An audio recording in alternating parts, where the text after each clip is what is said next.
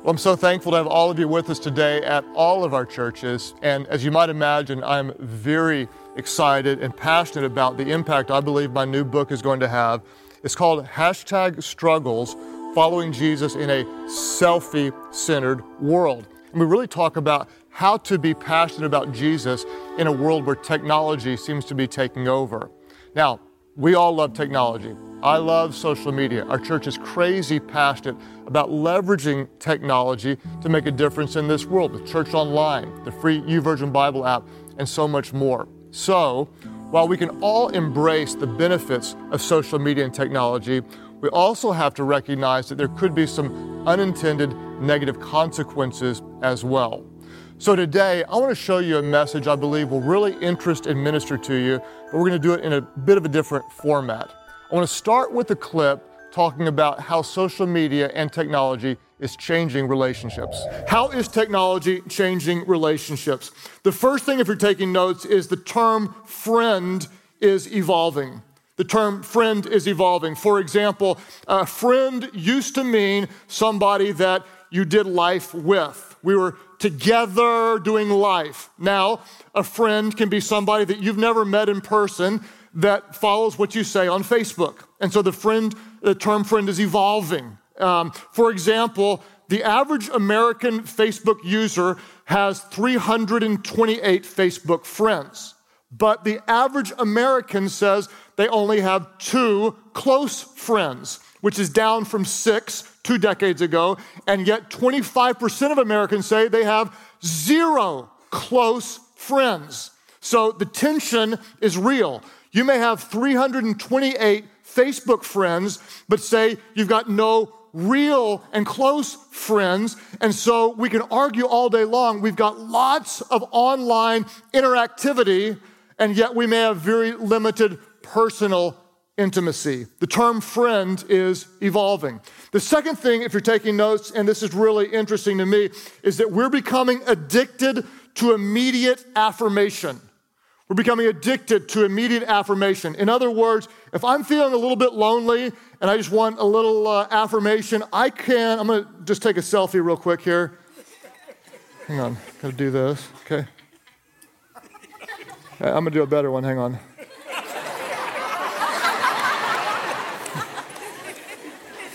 Oh, yeah. Now, I could immediately, just right now, upload this to Instagram, and if I came back a minute later, I would have some likes. I may even have a comment. Oh, Pastor Craig, you look so good. Like that shirt. Where'd you get that? You know, you're rocking a new hairstyle or whatever someone might say. I could get some immediate feedback. And what's happening is we're becoming addicted to this immediate feedback. In fact, scientists will tell you that it releases a chemical in our brain called dopamine. And we are becoming so addicted to that. What did they say? Did they like it? Who liked it? How many people liked it? Why didn't she like it? She never likes my pictures. I'm not going to like hers anymore. And we are addicted to this immediate feedback, okay? And what this is doing is it is meeting a short term need, but we are deferring a longer term and deeper need. In fact, sociologists now have phrased what they call deferred loneliness. We feel lonely, so we post something, we say something, we get immediate feedback, and it meets a short term need, but we are deferring a longing for intimacy into the future, and the loneliness we feel, we are deferring to another time. We are living for likes, and we're longing for love. We're hooked on this instant gratification, and it's changing the way we do relationships. How is technology changing relationships? The term friend is evolving. We're becoming addicted to immediate affirmation. And number three, perhaps most important, is we have the power to do friendship on our own terms. We now have the power to do friendship on our own terms. In other words, if Richard texts me, I have the choice to read his text, respond to it, not respond to it, get to it later. I am in control of what I do or not do, how I respond to his text. If um, Sam posts a picture on Instagram, I have the power to determine is it like worthy or not? Is it worth a double tap of my fingers? Or do I scroll right on by another stupid cat picture that I'm so sick of him posting all day long? In fact, if he posts another cat picture, I may just unfollow him because I am total and complete control of this friendship. I manage it from a distance. I will show you what part of me I want you to see. I will tell you what I want to tell you. And if I don't want to respond, I'm not going to respond. And if you post too many pictures of your product or too many duck face selfies, I will unfollow you because I am in control of this friendship. So we know that social media and technology is changing relationships. Many ways for the better, and we can thank God for that. But honestly, there's some ways it's probably for the worse. I sat down with a group of very sharp young adults who are immersed in social media and technology, and they agreed to open up honestly about some of their struggles. I'd like to know maybe some honest dark sides of where you find your heart with social media and technology. So maybe Catherine, we'll start with you. I feel like one big problem that I have with social media is maybe I'll go in and look at someone's pictures and see like pre-existing things. I'm like, ooh, I don't like that person. I don't like what I see, and maybe have this judgment of them before I've even met them. And so when I meet them, I'm like, I already don't like you because you have this, this, this, and this. When people make an assumption about you based off of your, your Instagram page or your Facebook or your Twitter, you want to present the best. And so finding the right filter and the right caption to put and make sure you have the right hashtags and make sure it's witty, that people laugh at whatever you post, or make sure you have so many likes. Um, I think that's kind of where I struggle in making sure that I present the best. And so, how does that impact you spiritually in a negative way? For me, it's kind of the question of who am I following on Instagram? And when I'm scrolling and I see these maybe like gorgeous women that I want to look like or I want to be like, I have to ask myself, am I following them for the right reasons because I'm envious of them or because that's what I want? And it it takes me away from my relationship and my intimacy with Jesus. Who would say that comparing with other people on social media brings out kind of negative emotions for you? Mm-hmm. Yeah. yeah. Um, I think comparison, the comparison game is a terrible game to play because there's no winner. And I think that it can just bring out the worst insecurities. Um, I think also that it brings out the worst in me. My self image just shrinks, and I begin to lose sight of uh, my self worth found in Christ. And eventually, it just it goes down continuously, and I'm eventually uh, just on myself all the time for how terrible I look or how I'm not Christ worthy or Christ like enough and how I don't have enough friends, followers, likes. And so I looked back actually at all my selfies I'd taken, which is extremely embarrassing in the first place. And I looked back at those selfies and I started seeing a recurring theme that there were selfies of me outdoors or like hunting or like gym type thing. And I saw myself trying to reaffirm my identity as a man. And I was doing that through posting something. It's a direct science for a lot of us our age. You know, you spend the time, you know, preparing the picture, um, setting the perfect scene, you know, um, creating the perfect, you know, hashtag, and you know, um, when you spend so much time doing that and you don't get the response that you want or you, you expect it to get, um, it's kind of it hurts you, and you feel like, you know, what am I doing wrong? What do people um, not like about me? I have noticed that sometimes I'll post something that is maybe like inspirational if there's just a quote with words and i do not get the same amount of likes that i do when i post another picture of me right. doing something maybe really cool in my opinion or the opinion of other people mm-hmm. so i think that also adds to it so if i'm not getting the same amount of likes as i would if i'm doing something cool then why would i ever post something that is maybe a scripture or something that is truly food for the heart mm-hmm. but now i'm just giving food to the eyes and that's where i get my affirmation so it's interesting that for many people, social media is changing how we seek and receive affirmation. Did you like my post? Did you like it? Did you like it? Recently, I was with a good friend of mine, Pastor Steven Furtick, and I asked him how social media is impacting the people at his church. So, Pastor Steven, you lead an amazing church, Elevation Church, one of the youngest churches in the country, which is really cool. So I know you see the benefits of social media with the people that you pastor, but at the same time, what are some of the negative consequences or challenges you see in the people that you love and lead? Well, just a culture of comparison that it creates. You know, that's one of the big things you talk about in the book, and I love the way you put it. I, I put it this way one time it's like comparing your behind the scenes to everybody else's highlight reel. And I quoted you in the book. Yes, and that was a good move. Yeah. That's one of my favorite parts of the book. Yeah, say, say it again. Yeah, we struggle with insecurity because we're comparing our behind the scenes with everybody else's highlight reel. Right. And so we're really not comparing our lives in context anymore. Mm-hmm. We're comparing our lives in the context of what other people want us to think that their life is like. Right. And so it breeds pride, or on the other hand, it breeds discontentment, which is another thing you talk about in the book. So I think that the idea that who I am is not enough, what I have is not enough, is not that that's a new kind of stream that, that, that is, is, is just prevailing in culture. It's just that it's more immediate now, it's amplified. And so I don't think that there are new virtues or vices that are going forth from it. It's just making them go a lot faster. That's my opinion on it. It's the same struggle, uh, which would be a great book title, by the way, but it's just, it's just on a different stage. Right. And, and now there's a lot more lights to it.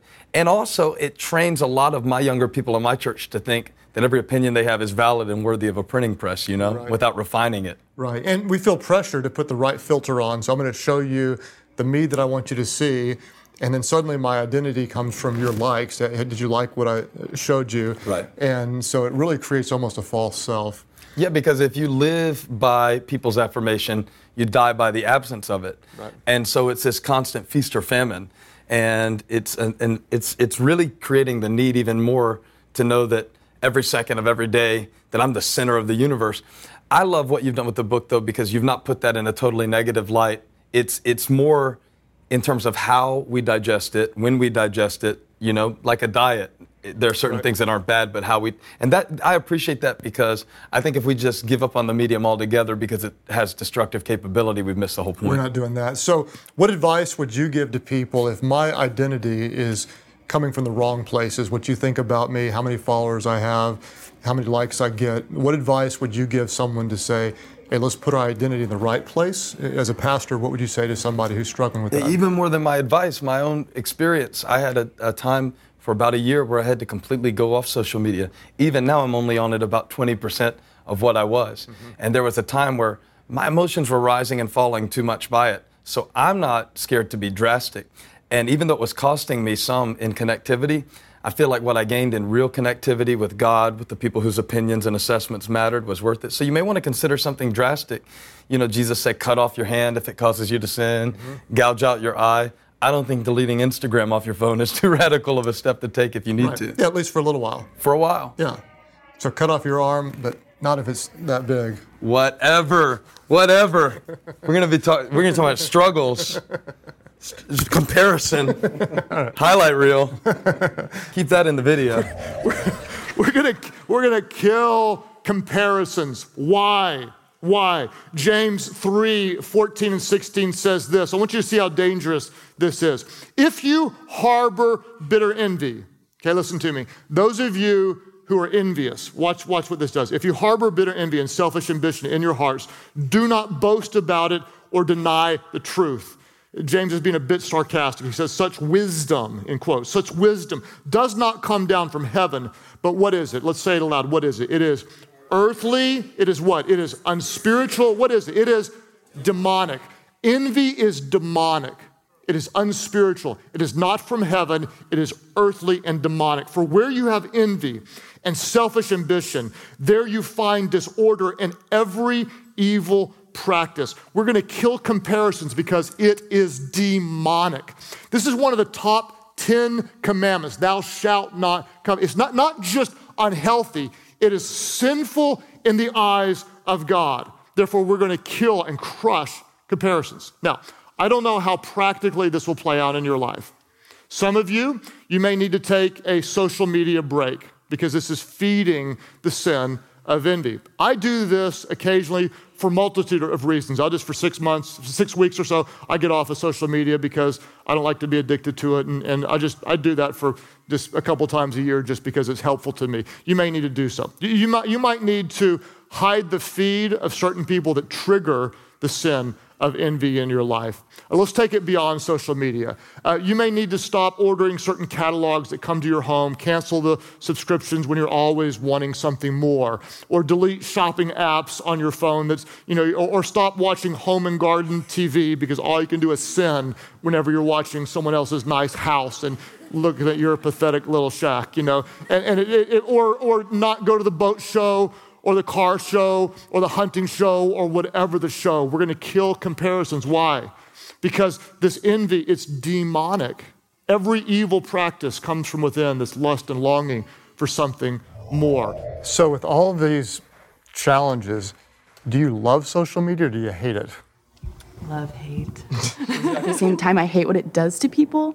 Um, I've seen girls in my own like sorority on campus, um, my own siblings, who struggle with the comparison, with uh, not feeling good enough, with the worst insecurities, who develop eating disorders, who just all sorts of things that come just from looking at social media. And I hate how much it just distorts um, what you know self worth is and where we find it. Do you ever find yourself becoming depressed because of social media? Being in a relationship with my girlfriend, I compare other relationships, and um, I find myself looking at the guy, clicking on his profile, and you know, seeing where he is in life. And when he when he's a lot farther than me, I'm like, man, what is he doing? Like, how is he, you know, living this type of life? How is he, you know, having, you know, this amount of followers? What is he doing that I'm not doing? And I do value my relationship, and I feel like I'm not as good as they are. I look at other girls and even guys um, who I know are Christians, believers, and who uh, will post things. And when you see them for a short amount of time, they just seem like they have it all together. And so, whenever you don't have it all together, and whenever something in your spiritual life or you know, you're struggling with a certain sin or temptation, um, it makes you feel like you aren't doing something right, and that maybe your spiritual life is just shot. Can you be friends with someone who doesn't follow you? I can. I actually, I actually have an app. I have an app that tells me when someone unfollows me. Yeah. So I'll go on there, see who unfollows me. I will unfollow them because my ratio has to be a certain. Yeah, it's yeah. It's like you don't want to like my pictures. I don't want to like your pictures. You don't want to see mine. I don't want to see yours. Do you feel like there'll ever be a time in your life where you regret as much energy and emotion as you put into social media today? I think when I get to maybe a certain point, I'll think back and think about how many times I missed sitting across from somebody at dinner, how many times I missed those conversations. And I think when you get a little bit older, you start to value those things a little bit more. Mm-hmm. And I think I'll regret that a lot. So help me understand why likes matter so much. Like in reality, what what does that give you when you get a lot of likes? Self worth, popularity, Affirmation. affirmation. Yeah, Yeah. all of it. I like. I'll. I found myself yesterday. I posted something on Facebook and I didn't get as much likes as I wanted to, and mm-hmm. I hid it from my my timeline. And I was like, "What am I doing? Unhide. I like that." I'm, I don't know. It's it's like affirmation. Like you don't like it. Oh, I maybe I shouldn't have posted it. Take it down. Take it down quick. Even I found at the end of every year, there's some app that you can get, and it ranks your top five most liked photos throughout the year. And so it, it's just, there's all these things that feed into you have to have likes, you have to hit this mm-hmm. many likes. Is there such thing as enough likes? No, no. You're never satisfied. You never will be. It is such an interesting response. There's no such thing as enough likes. You will never be satisfied. I love and appreciate their honesty because so many people aren't honest enough to talk about how social media and technology is impacting their lives. I also love and I'm thankful for the honesty of this young mom named Michelle, who talks very frankly about how a break from social media impacted her life for the better. I would wake up, check my phone, look at any of my messages, check Instagram, usually before I'd even read my Bible. And I just started thinking, man, that's a little bit of a problem. But I didn't really pay much attention to it. I tried to change my habits, but sometimes I would, sometimes I wouldn't change. And it really got my attention the day Truett, my son, he's three, came up to me and he's like, Mom, Mom. And I guess I didn't hear him several times. And he walked up and he just put my phone down and he's like, Mom. And and I thought, what am I doing? I'm missing his childhood because I'm trying because I'm looking at other people's lives. So Pastor Craig really challenged me in a lot of ways to not look to social media for fulfillment and I just thought, man, that's kind of true. Like I really really like when people like my pictures. And maybe that's not awesome. So I'm just going to give it up and see if I can do it because this is just like a really small thing like Nobody really has problems giving up social media. Anybody could do this. This is kind of silly, but I'll try it. So after about four days into this fast where I deleted all the apps off my phone and I just went dark on social media, I started to feel depressed. I felt like I was missing out on life, like I didn't have any friends and I was just stuck in this dark hole and no one knew my name. Um, no one called me, no one missed me. My kid was used to playing alone, so he didn't need me either. And I just thought, what have I done? Okay. That makes me sad. I prayed God would start healing my soul and my heart to understand fully like who he made me to be and why he made me that way and to fully accept the person that I am, regardless if other people see my life, regardless if I get any likes ever again in my life, at least I know who I am and I accept me. So I decided I was going to change. This wasn't okay.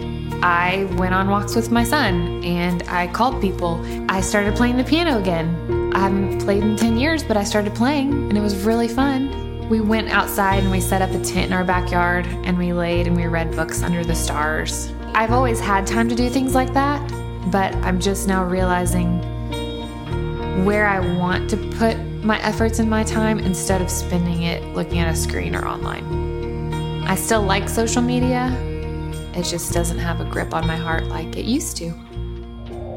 He says, even to this day, when Moses is read, what happens? Let's all say it aloud, all of our churches. Even to this day, when Moses is read, everybody, a veil covers their hearts. Don't miss this if you're taking notes.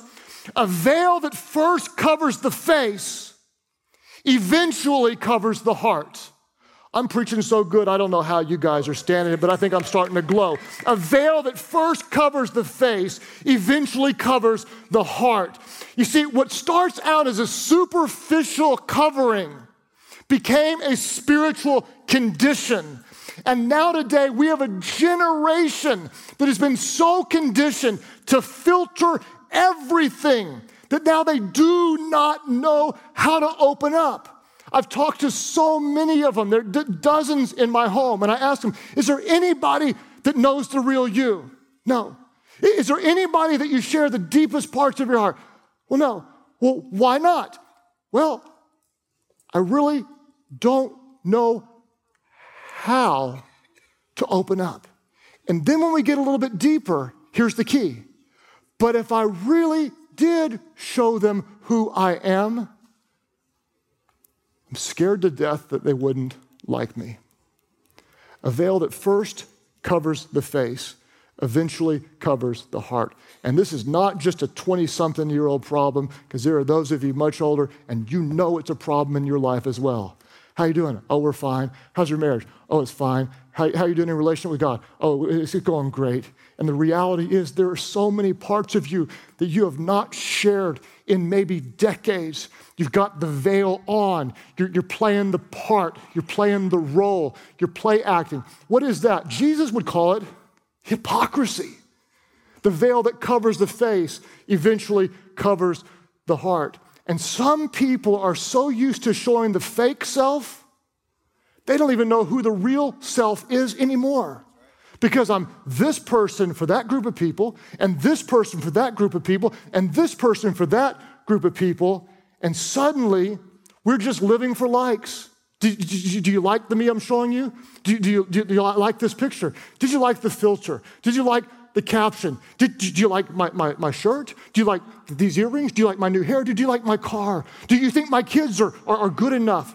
And all this time, we're living for likes and we're longing for love. Because until we show who we really are, until we know and are fully known, we're always going to be longing for something more. What do we do now? We've got literally a generation that's being trained on filtering their image. Image management. Here's the me I want you to see. At this point, normally what I would do is give you some practical suggestions like Try to be yourself. Good advice. Don't use a filter every time. Good advice. Try not to care what people think. Good advice. If your toes are long, wear sandals and we'll go out together, okay? Whatever, you know, that's good advice. But more than good advice, what I want to do is I want to give you godly advice, and that is this. And do not miss this. Here is the whole message. This is, this is why you're here to hear from God's word today. Only Christ can remove the veil. Only Christ. Only Christ can remove the veil. 2 Corinthians 3 6, 16. But whenever anyone does what, I need everybody to help me here, but whenever anyone does what? Whenever anyone turns to the Lord, what happens? Then the, the veil is taken away. Whenever anyone turns to the Lord, the veil is taken away. Whenever you turn to the Lord, there are some of you, you are here for this moment because you've been turning to everyone and everything else for affirmation and you still don't have it. But when you turn to the Lord, you don't even have to remove the veil because He does it for you. When you turn to the Lord, the veil is taken away.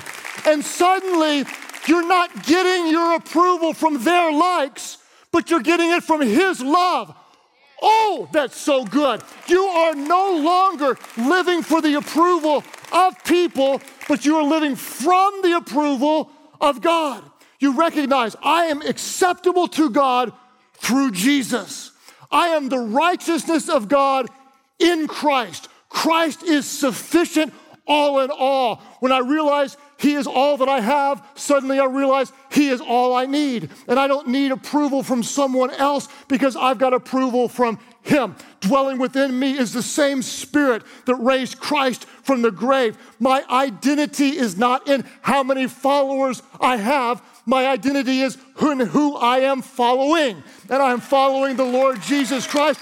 Therefore, I have no need of the veil. The veil can be taken away. And verse 17 says this where the Spirit of the Lord is, and let me tell you right now, the Spirit of God is here. Can you sense Him? Where the Spirit of the Lord is, what is there? Say it with me. There is freedom. Where the Spirit of the Lord is, what is there? There is freedom. Come on, church, be the church. Where the Spirit of the Lord is, there is freedom. And we all who, watch the beauty of this, with unveiled faces. This is who I am, warts and all. This is who I really am when I show you with unveiled faces. We, not me, but we, because life is always better together.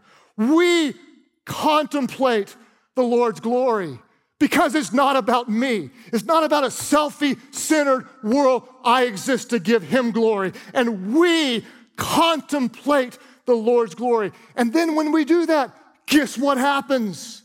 We are transformed, not into the person that we think they want us to be, but we are transformed into His image with ever increasing glory because where the Spirit of the Lord is,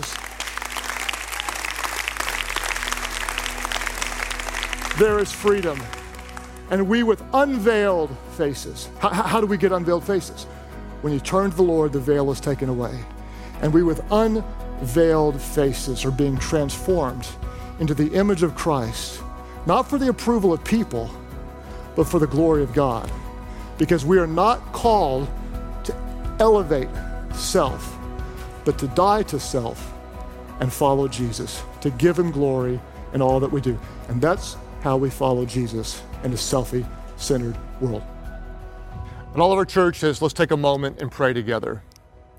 Father, we thank you so much for your son Jesus, for your presence, and God, for what you want to do in our lives today as we gather together with other believers.